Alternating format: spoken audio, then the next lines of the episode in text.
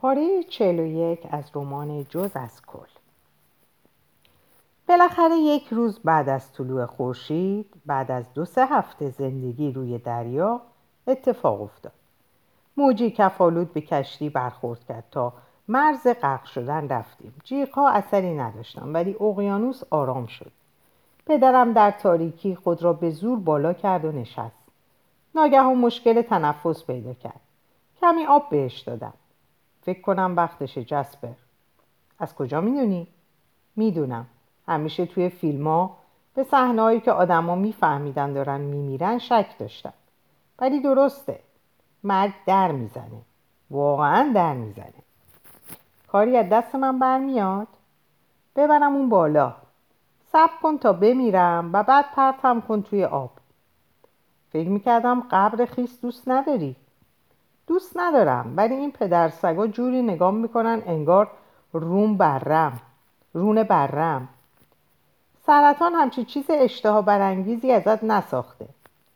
با من بحث نکن. وقتی مردم یه دقیقه هم دلم نمی‌خواد توی این کشتی باشم. باش فراریا چشم از از ما بر نمی داشتن. با لحنی تهدیدآمیز در گوش هم زمزمه می‌کردن. ند اومد و کمکم کرد و با هم پدرم رو بردیم روی عرشه. اون بالا تنفسش بهتر شد. هوای اقیانوس آروم, اقیانوس آروم به اون ساخت. تحرک وسیع اقیانوس آرامش کرد. خب دست کم دوست دارم اینجوری فکر کنم. آخرین لحظاتش رو میگذروند و دوست دارم فکر کنم در پایان به این نتیجه رسید که بی اهمیتی کیهانیش چیز توهینآمیزی نیست. که بالاخره در هیچ معنایی نداشتن چیزی تن آمیز پیدا کرد که حتی احساس کرد صرف حادثه بودن در سرزمین هرز ترسناک بود چهارم حتی می‌تونه جالب باشه. این امید من بود که با خیره شدن به عملکرد باشکوه اقیانوس در به جنب و جوش درآوردن آبی بیکران و مواجهه با باد دیوانه دریا شاید دستگیرش نمایش جهانی عظیمتر از اونه که بتونه نقشی کلیدی در آن داشته باشه. ولی نه به هیچ عنوان وجودش رو سر جای خودش ندید. تا آخر نتونست اونو شوخی بگیره. همانند شهیدی در راه آرمان سریش به استقبال مرگ رفت و هیچ تمایلی به محکوم کردن خود نداشت. من آخرین دقایقش رو با روح غمگین زندگی نام نویسی که زیادی به سوژش نزدیکه ثبت می‌کنم. شب ساکتی بود. به جز جیرجیر کشتی و شلپ شلپ ملایم آب صدای دیگه شنیده نمی‌شد. ماه نورانی و بر فراز افق آویزون بود. مستقیم به سمت ماه می‌رفتیم. ناخدا داشت ما رو به ماه می برد دریچه کشتی رو تصور کردم که باز میشه. خودمون رو تصور کردم که آروم واردش میشیم. صدایی در رو تصور کردم که پشت سرمون بسته میشه و صدای قهقهه دیوانوار اینا رو تصور می‌کردم تا واقعیت مرگ پدرم رو از ذهنم دور کنم. نت گفت ببین مارتین ماه رو ببین. ببین چطور توی آسمون نقاشی شده. خدا هنرمند بزرگیه. چند تا مسکن دیگه بهش دادم. بعد از اینکه قورتشون داد نفس نفس زد و بیهوش شد. ده دقیقه بعد افتاد به هزیون صدها میلیونها. بهتر نیست. از تکون خوردن خبری نیست. انسان مدرن. دندونای سالم. ظرفیت اندک توجه. باید. پریشونی از خود بیگانگی باشه. جهانبینی مذهبی نه. اختلال روانی. جنون. درست نیست. مذهب همیشه. بین موجوداتی که میمیرند نت گفت انرژی تو نگه دار. اگه می‌گفت خفشو هم ناراحت نمی‌شدم. سر بابا افتاد روی پام. چند دقیقه بیشتر پیش رو نداشت و هنوز نمی‌تونست باور کنه. گفت واقعا باور نکردنیه. من نفس عمیقی کشید. از چهرش فهمیدم مسکنا اثر کردن. می‌دونم. ولی جدیه. مرگ مرگ من. چند دقیقه خوابش بود بعد چشماش ناگهان باز شد. با حسی توهی در پسش شد. به بیروهی چشمان یک معمور دولت. فکر کنم سعی می‌کرد خودشو متقاعد کنه. روز مرگش بدترین روز زندگیش نیست. و صرفا یه روز عادیه. هرچند نتونست و یه بار دیگه از بین دندونهای قفل شدهش نالید. جسپر؟ من اینجام چه خوف, چه خوف اعتقاد داشت اگه به آدما نشون بدی چه جور موجودی هستن بهتر میشن. فکر نکنم حرفش درست باشه. فقط باعث میشه غمگینتر و تنهاتر بشن. ببین بابا به خودت فشار, فشار نیار که آخرین کلماتت با شکوه باشن. راحت باش. من توی عمرم خیلی دریوری گفتم نه؟ همشون هم دریوری نبودن. به زحمت چند بار خسخس نف... با خسخس نفس کشید و چشماشو جوری در حدقه گردون انگار دنبال چیزی در گوشه جمجمش میگشت. با صدای گرفته گفت من باید یه اعترافی کنم جسبر چی؟ گفت من صداتو شنیدم. چی رو شنیدی؟ توی جنگل وقتی اونا اومدن. صداتو شنیدم که به من اختار دادی. داد زدم. صدامو شنیدی؟ باورم نمی‌شد. چی شنیدی؟ چرا هیچ کاری نکردی؟ می‌تونستی جون کارولین رو نجات بدی. فکر کردم واقعیت نداره. مدتی طولانی هیچ حرفی نزدیم. هر دو در سکوت به آب دریا خیره موندیم. بعد دوباره دردش اوت کرد. از شدت درد زوزه کشید. ترسیدم. خیلی ترسیدم.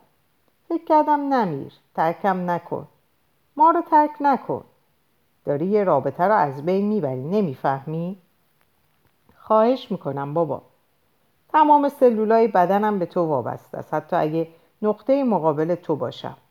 خصوصا حالا که نقطه مقابل تو هستم. چون اگه تو بمیری چه از من باقی میمونه؟ آیا نقطه مقابل هیچ؟ همه چیزه یا هیچ؟ و ضمنا من نمی‌خوام از دست یه روح عصبانی باشم. تمومی نداره.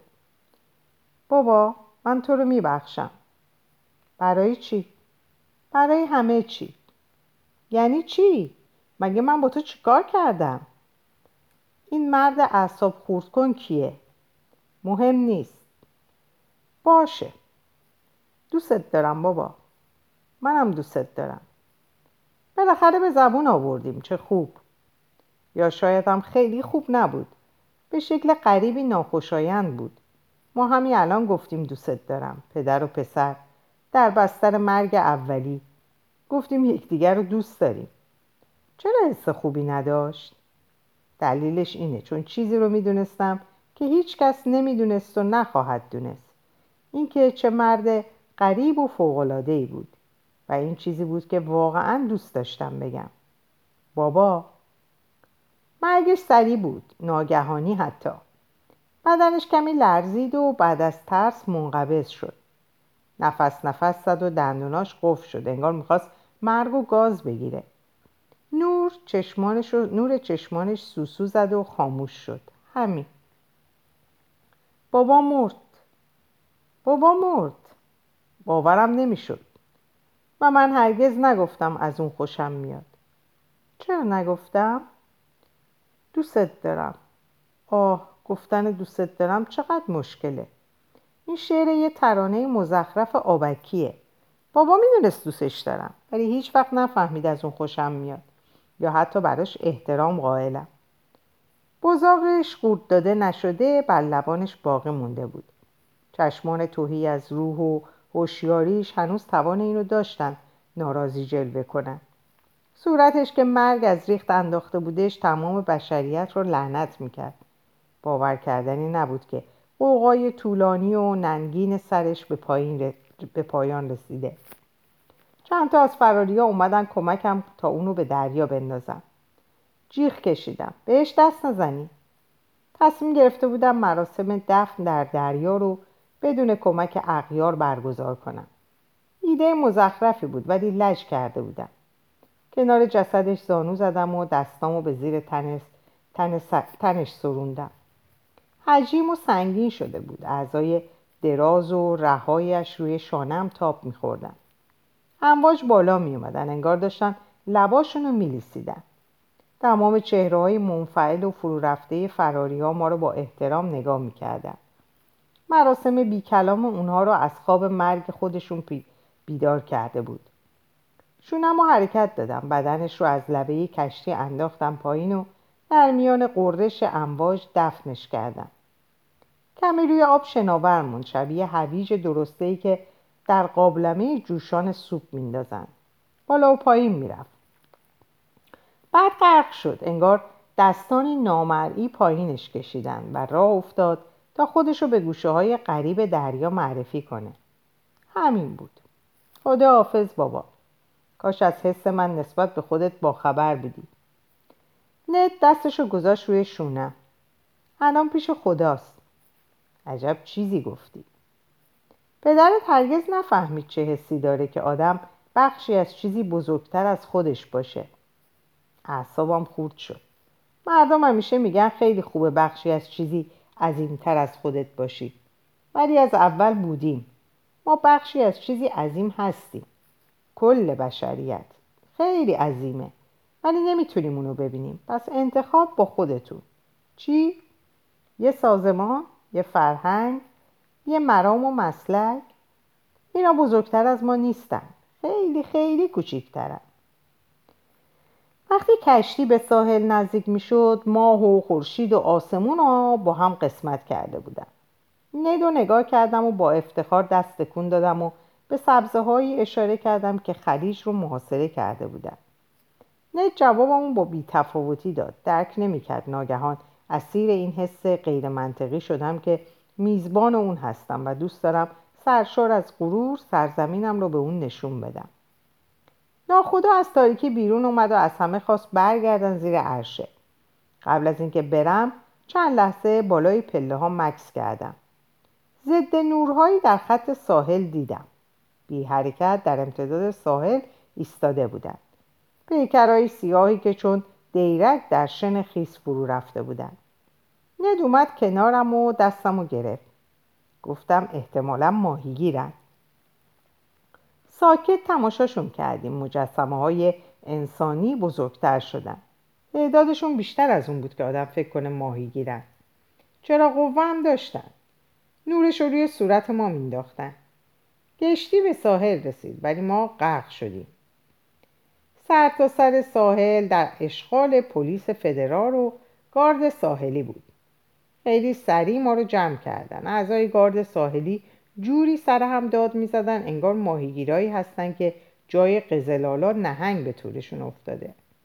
قیافه هاشون حالمو به هم زد. فهمیدم همسفرانم به کابوس بروکراتیک اسیر خواهند شد که بیدار شدن از اون محاله. فقیر و خارجی و غیرقانونی و اسیر در دستان آدم های دولتمند غربی. موقعیت قابل اعتمادی نیست. حالا که پدرم دیگه برای همیشه رفته بود و دیگه وجود نداشت تا زندگیمو به جهنم تبدیل کنه ناخداگاه خودم این نقش رو بر عهده گرفتم. درست همونطور که همیشه وحشت داشتم و ادی پیش بینی کرده بود بعد از مرگ پدرم نقش نابود کننده آینده رو آیندم رو خودم بازی کردم. به همین خاطره که کاملا طبیعی به نظر می‌رسه که صبح سحر در اون ساحل اون کاری رو که باید می‌کردم نکردم. کلی فرصت حرف زدن داشتم. فرصت اینکه بگم استرالیایی هستم و حق دارم راهمو بکشم و برم. باید خودم رو از فراریا جدا می‌کردم. هیچ قانونی وجود نداره که یک استرالیایی رو از بازگشت به استرالیا با یک کشتی سوراخ نهی کنه.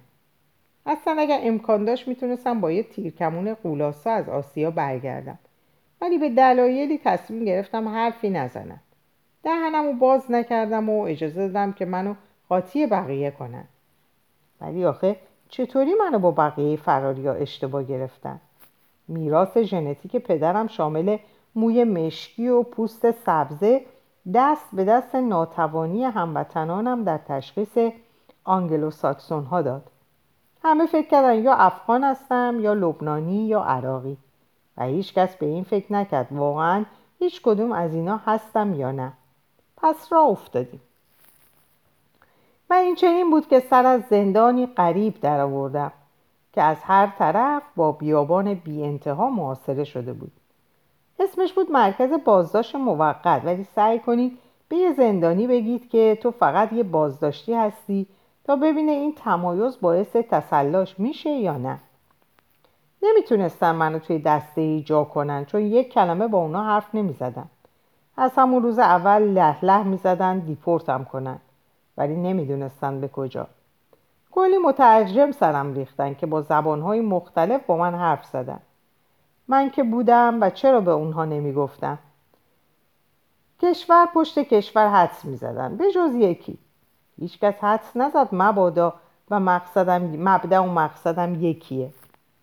هفته ها وقتی در کلاس انگلیسی نبودم و تظاهر نمی کردم با الفبا سر و کار می... سر کله می‌زنم داستانم رو می نوشتم روی کاغذهایی که از کلاس می دوزیدم اوایل پشت در سلوز می نشستم و قوس کرده می نوشتم ولی خیلی زود متوجه شدم بین اون همه اعتصاب غذا و اقدام به خودکشی و شورش کسی حواسش به من نیست.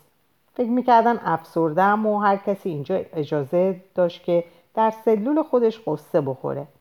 تا جایی که بهشون مربوط می‌شد من معمایی بودم غمگین و ناخواسته که حل نشدنی باقی مونده بود. وقتی ند ویزای موقت پناهندگی رو که همه براش سر دست میشکستن گرفت به من اصرار کرد ملیتم رو به مسئولین اونجا بگم. روزی که رفت به من التماس کرد همراهش برم. چرا نرفتم؟ در این مکان افتضاح چیکار می‌کردم؟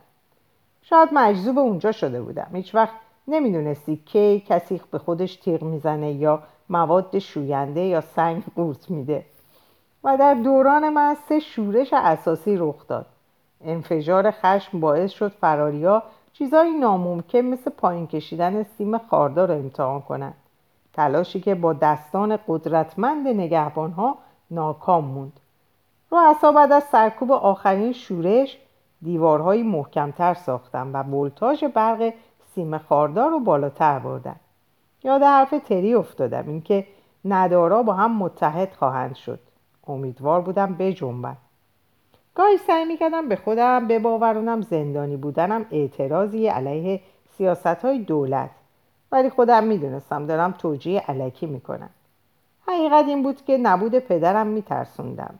این تنهایی بود که کنار اومدن با اون زمان میطلبید. اینجا پنهان شده بودم تا با قدم بعدی مواجه نشم. می‌دونستم موندن در اونجا کاری خطا و بیشرمانه و بزدلانه بود. ولی بازم نمی‌تونستم اونجا رو ترک کنم. طبق معمول نام خدا در خیلی از مکالمات شنیده می‌شد. فراریا برای نگهبانان بیانیه صادر می‌کردن. خدا بزرگه خدا جزاتون رو میده و صبر کنید خدا بشنوه شما با ما چیکار می‌کنید من از رفتار با فراری ها چه در وطنشون و چه در اینجا خسته شده بودم با وحشت به وضعیت اصفبار رحمانیت در دنیا فکر می‌کردم. و یه شب با خداشون حرف زدم. گفتم سلام. چرا هیچ وقت نمیگی اگر فقط یه بار دیگه انسانی یک انسان دیگر رو عذاب بده همه چیز رو تموم می‌کنم؟ چرا هیچ وقت نمیگی اگه یه نفر دیگه زاری کنه چون انسان دیگری پاش رو روی گلوش گذاشته دو شاخه رو از برق می‌کشم؟ امیدوارم اینا رو بگی. سر حرفتم بیستی قانون سه بار ارتکاب جرم مساویه با مرگ. تنها چیزیه که باعث میشه آدمیان رفتارشون رو اصلاح کنن. خداوندا الان وقت سختگیریه. ارفاق فایده ای نداره. سیلای مبهم و رانش های غیر شفاف دیگه پاسخگو نیستن. تحمل صفر. سه جرم اخراج. تمام اینا رو گفتم ولی بعدش تنها سکوت بود. سکوتی سرد که انگار در گلوم گیر کرده بود. من ناگهان صدای زمزمه خودم رو شنیدم. دیگه وقتشه. دیگه بس بود. سر کلاس انگلیسی در اتاق کوچک و پرنور با نیمکت های دور, دور تا دور افتاده اتفاق افتاد. معلم وین پای, پای تخته ایستاده بود و طرز استفاده از عبارات را آموزش می‌داد. دانش آموزان ساکت بودن هرچند نه از روی ادب. سکوت گیج جماعتی که دقیقا نمی‌دونن چه چیزی یاد می‌گیرن. بلند شدم. وین جوری نگام کرد انگار می‌خواست کمربندش رو باز کنه و باهاش به جونم بیفته. گفتم چرا به خودت زحمت میدی عبارت یاد ما بدی؟ به دردمون نمی‌خوره. رنگش پرید. جوری سرش رو عقب برد انگار ناگهان یه, متر به قدم اضافه شده بود. تته پته کنان گفت تو انگلیسی بلدی؟ گفتم انگلیسی حرف زدن من به این معنا نیست که تو درس دادن بلدی. گفت تو لحجه استرالیایی داری؟ بله رفیق دارم. حالا به اون عقب افتاده بگو بیان اینجا می‌خوام یه چیزی بهشون بگم. چشمای وین گشاد شد بعد مثل یه ببر کارتونی از کلاس جست صد جست صد بیرون. مردم وقتی غافلگیر میشن شبیه بچه ها رفتار می‌کنن. عوضی ها هم استثنا نیستن. ده دقیقه بعد بدوید و اومدن تو. دو نگهبان با شلوار تنگ. اونا هم متعجب بودن. ولی تعجب اونا داشت رنگ میباخت. یکیشون گفت شنیدم زبون باز کردی. اون یکی دستور داد حرف بزن ببینم. اسم من جسپر دینه. پدرم مارتین دین بود. عمومم تری دین حیرت چهره هاشون دوباره برگشت. من از راهروهای خاکستری کشون کشون بردم به اتاقی لخت که فقط یه صندلی توش بود. برای من گذاشته بودن یا برای بازجو تا موقع سال پیش کردنم پاشو روی اون بذاره. تمام جزئیات بازجویی هفت روزه رو بازگو نمی کنم. تنها چیزی که میگم اینه که شبیه بازیگری بودم که به خاطر قرارداد در دام نمایشی بعد با مدت اجرایی طولانی افتاده. یه سری جمله رو بارها و بارها و بارها تکرار کردم. تمام داستان رو براشون تعریف کردم. فقط حواسم بود که اشارهی به زنده بودن اموتری نکنم. رستاخیز اون هیچ فایده به حالم نداشت. دولت به من فشار می آورد تا محل اختفای پدرم رو افشا کنم. اهرام فشارم داشتن. دو خلاف کرده بودم سفر با گذرنامه جلی و هم نشینی با جنایتکاران بدنام. هرچند جرم دوم بیشتر یه عادت بد بود تا جنایت و بنابراین روش تاکید نمی کردم. بازرسان و معموران آسیو ریختن سرم. سازمان جاسوسی قرازه ما که استرالیا، استرالیایی ها خیلی کم در موردش می‌دونن چون موضوع هیچ فیلم و سریالی نبود. روزها مجبور بودم تمام حقوقه های کلیشه‌ایشون رو تحمل کنم. سوالات پشت سر هم. پلیس خوب پلیس بد و مشتاقانش. پلیس بد پلیس بدتر. شیطان شیطان کراواتی. آرتیست بازهایی چنان فاجعه بار که دلم می‌خواست هو کنم. ما در کشورمون مردم رو شکنجه نمی کنیم که البته چیز خوبیه. مگر اینکه بازجویی باشی. بازجویی باشی که برای گرفتن نتیجه تحت فشارت گذاشته باشن.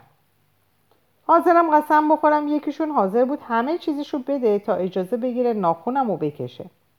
مچ یکیشون رو در حال تماشای مذبوحانه خشتکم گرفتم. داشت رویای الکترود می‌دید. ولی لازم نبود شکنجم کنن. همراهیشون می‌کردم. انقدر حرف زدم که صدام گرفت. انقدر گوش دادن تا کر شدن.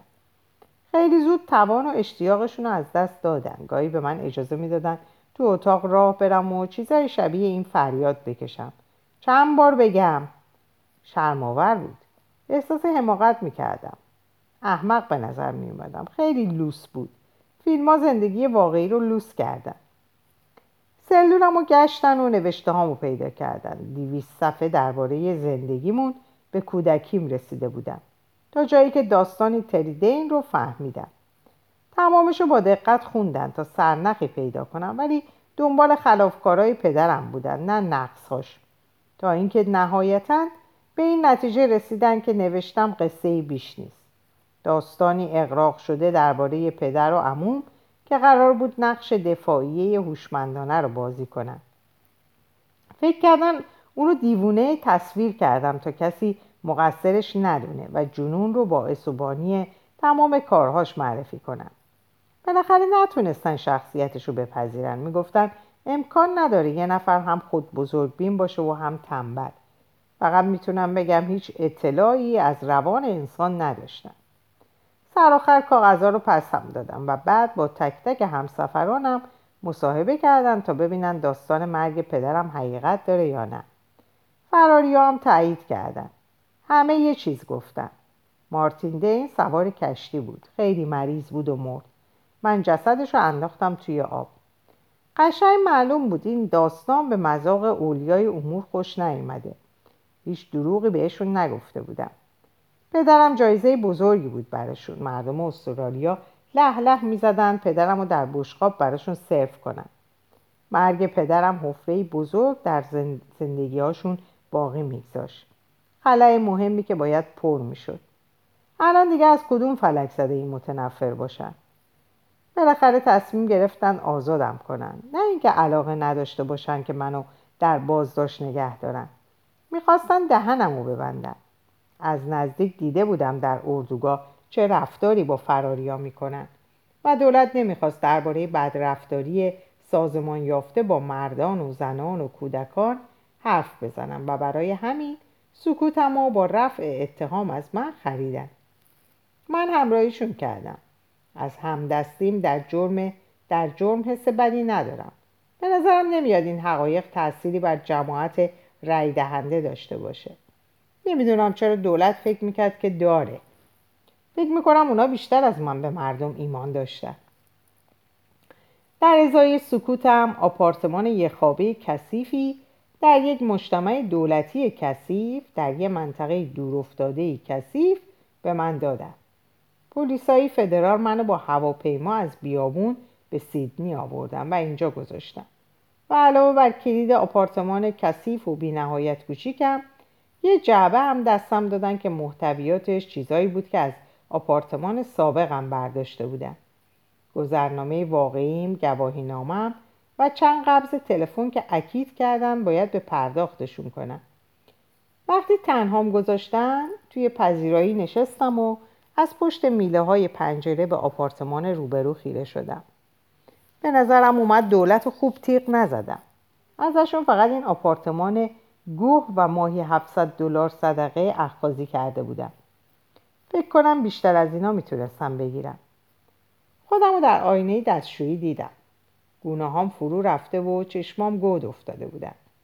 از شدت لاغری شبیه نیزه شده بودم باید دوباره خودم رو چاق می‌کردم. غیر از این نقشم چی بود؟ حالا باید چیکار می‌کردم؟ سعی کردم به آنوک زنگ بزنم. تنها کسی که روی کره زمین با اون ارتباطی داشتم. ولی این کار خیلی سختتر از چیزی بود که فکر می‌کردم. تماس با ثروتمندترین زن کشور کار ساده ای نیست. حتی اگه این زن زمانی توالت خونت رو تمیز می‌کرده. تلفن خونش در دفترچه تلفن فهرست نشده بود که البته چیز نامنتظره ای نبود و تازه بعد از تلفن کردن به گروه رسانه‌ای هابز و صحبت کردن با منشیای گوناگون بود که به این نتیجه رسیدم بهتر درخواست کنم با اسکار حرف بزنم. چندین نه شنیدم تا اینکه زنی جوان گفت تلفنت سرکاریه؟ نه سرکاری نیست. چرا نمی‌تونم با اسکار هابس حرف بزنم؟ واقعا خبر نداری؟ از چی؟ این شیش ماه گذشته کجا زندگی می‌کردی؟ توی قار نه توی زندون وسط بیابون. این حرفم باعث سکوتی طولانی شد. بالاخره گفت اسکار مرده. هر دوشون مردن. پرسیدم کی؟ قلبم یخ زد. اسکار و لینورد هابس هواپیمای اختصاصیشون سقوط کرد. پرسیدم خانم هابس چطور؟ میلرزیدم. خواهش می‌کنم نگو مرده. خواهش می‌کنم نگو مرده. در اون لحظه متوجه شدم آنوک کمتر از هر کس دیگه ای که در زندگی میشناختم استحقاق مردن داشت. متاسفم. احساس کردم همه چیز از وجودم بیرون ریخت. عشق امید روح هیچ چیز باقی نموند. زن پرسید هنوز هستی؟ سر تکون دادم. چیزی نداشتم بگم. چیزی نبود که به اون فکر کنم. هوایی نبود که نفسش بکشم. حالت خوبه؟ این بار سرم رو به نشانه نفت تکون دادم. دیگه چطور می‌تونستم خوب باشم؟ گفتم سب کن. کدوم خانم هابس منظورتونه؟ آب دهانم رو قورت دادم. گفت زن رینولد کورتنی توی هواپیما بود. اون یکی همراهشون نبود. نفس نفس زنان گفتم یعنی آنوک نبود؟ نه باهاشون نبود با یه نفس عمیق تمام عشق و امید و روح رو یک جا به داخل ریه هم مکیدم مرسی که این اتفاق افتاد حدود پنج ماه پیش من باید باش حرف بزنم بهش بگو جسپر دین می‌خواد باید حرف بزنه جسپر دین؟ پسر مارتین دین؟ آره تو از کشور فرار نکرده بودی؟ کی برگشتی؟ پدرت همراهته؟ فقط بذار من با آنو حرف بزنم. ببخشید جسپر الان نمیشه باهاش نمیشه باهاش تماس گرفت. چرا؟ رفته سفر. کجا؟ فکر می‌کنم رفته هند. فکر می‌کنی؟ راستش هیچ کس نمی‌دونه کجا رفته. منظورت چیه؟ بعد از سقوط هواپیما یهو ناپدید شد. خیلی ها می‌خوام باش حرف بزنن. خب اگه زنگ زد میشه بهش بگی من خونه هستم و می‌خوام باش حرف بزنم؟ شماره تلفنم رو دادم و گوشی رو گذاشتم. چرا آنوک رفته بود هند؟ فکر کنم می‌خواست دور از مرکز توجه سوگواری کنه. قابل درک بود. زیر نورنفگن آخرین جاییه که آدم دوست داره عزاداری کنه. آنوک به عنوان یک بیوه خوب می‌دونست اگر یک هیستریک ریمل را افتاده نباشه مردم فکر می‌کنن قاتله. احساس ویرانی می‌کردم. احساس غیر واقعی بودن. بابا مرده بود ادی مرده بود. حتی اسکار و رینولدز هاپس هم فناناپذیر فناناپذیر مرده بودن. و هیچ کدوم از اینا باعث نمی‌شد احساس زنده بودن بکنم راستش هیچ احساسی نداشتم. انگار از سر تا پام بیحس بود. بنابراین دیگه تضاد زندگی و مرگ رو متوجه نمی شدم. بعدتر که رفتم زیر دوش حتی نفهمیدم آب سرده یا گرم. فقط یه روز از زندگی جدیدم گذشته بود و هنوز هیچی نشده از اون متنفر شدم. هیچ رایی نداشتم جز اینکه در این آپارتمان محول تبدیل به موجودی محول شم. به این نتیجه رسیدم باید از اونجا برم. ولی کجا؟ خب خارج. یاد نقشه اصلیم افتادم. بی هدف شناور بودن در زمان و مکان. برای چنین چیزی پول لازم داشتم. مشکل اینجا بود که اصلا پول نداشتم و راه سریع پول به دست آوردن و هم بلد نبودم. تنها چیزی که برای فروش داشتم همونی بود که بقیه آدم هایی که چیزی به اسم خودشون ندارن مجبور به فروشش میشن. وقت. یا باید وقتم رو میفروختم یا داستانم رو. از اونجایی که مهارت ویژه‌ای نداشتم می‌دونستم وقتم حتی یه دلار بالاتر از حداقل حقوق برام نمیاره. ولی با وجود دو تا آدم بدنام در خانواده شاید داستانم رو به قیمت بالایی میخریدن. البته می‌تونستم راه ساده تر رو انتخاب کنم و به مصاحبه تلویزیونی تم بدم. ولی من هرگز داستانم رو فشرده نمی کنم که در 20 دقیقه در یک برنامه نیم ساعته تلویزیونی بازگوش کنم. نه. باید بنویسمش تا مطمئن باشم چیزی از قلم نیفتاده.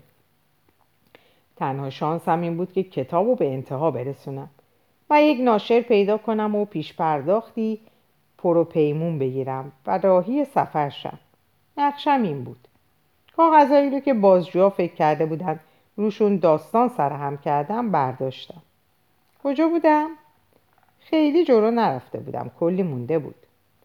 رفتم مغازه تا چند بسته کاغذ آچار بخرم. از ورق سفید خوشم میومد من رو در روی درواسی پر کردنش میگذاشت. بیرون خورشید دستی از نور بود که صورتم رو سیلی می‌زد. اون همه آدم رو نگاه کردم و با خودم گفتم عجب زندگی طاقت فرسایی. حالا که هیچ آدمی وجود نداره که به من نزدیک شه باید بعضی این غریبه ها رو تبدیل کنم به دوست یا معشوق. وقتی از صفر شروع می‌کنی چقدر زندگی سختره خیابونای شهرم حسه کشوری بیگانه داشتن. اثرات سمی اردوگاه هنوز نرفته بود چون فهمیدم در عین اینکه نیاز به آدم دارم از جمعیت میترسم.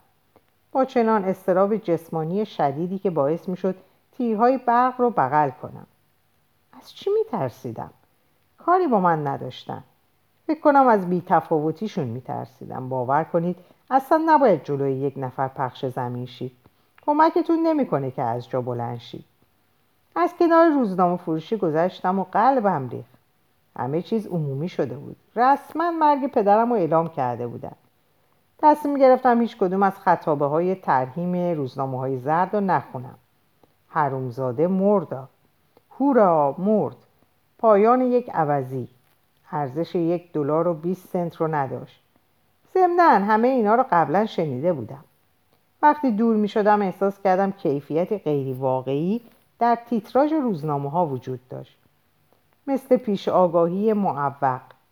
نمی‌دونم چطور توضیحش بدم. این احساس رو داشتم که یا در انتهای چیزی هستم که فکر می‌کردم بی انتهاست یا در آغاز چیزی که می‌تونستم قسم بخورم مدتها پیش شروع شده.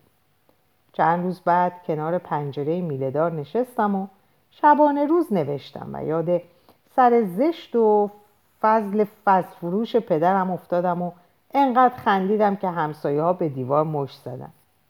تلفن بیوقفه زنگ می‌خورد. روزنامه نگارها گوشی رو بر نداشتم و سه هفته یک سره نوشتم هر صفحه تخلیه کابوس هایی که در که خلاصی از دستشون حس آسایش فوقلاده ای داشت.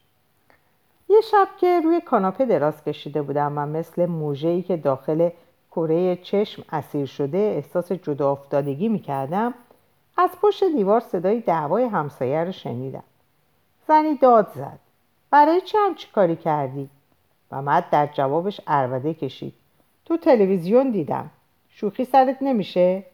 داشتم به چیزی که احساس می‌کردم آخرین سلول مغزم مغزمه فشار می آوردم تا بفهمم چیکار کرده که یکی در زد. جواب دادم پشت در مردی جوان با اندامی حسادت برانگیز و سری تاس و کتی برازنده ایستاده بود. اسمش گوینلاوه و منم درجا قبول کردم. اصلا دلیلی به ذهنم نرسید کسی اسم خودشو بذاره گوین لاف مگه که اسم واقعیش همین باشه. گفت وکیله. و همین به داستان گوین لاف بودنش وزن بیشتری داد. گفت چند مدرک آورده که باید امضا کنم. چجور مدرکی؟ اموال پدرت توی انبار نگهداری میشه. تمامشون به تو تعلق داره. فقط باید اینجا رو امضا کنی. اگه نخوامشون چی؟ منظورت چیه؟ اگه نخوامشون امضا کنم امضام لازم نیست. اگه نخوامشون امضام لازم نیست.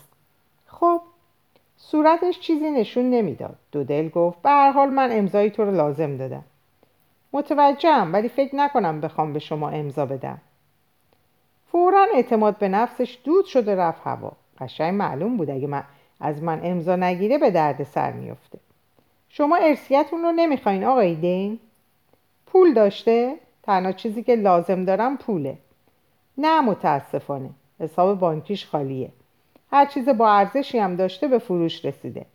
چیزی که از اموالش باقی مونده. بی ارزشه. گفت ولی ارزش یه نگاهو داره. سعی می‌کرد مثبت به نظر بیاد.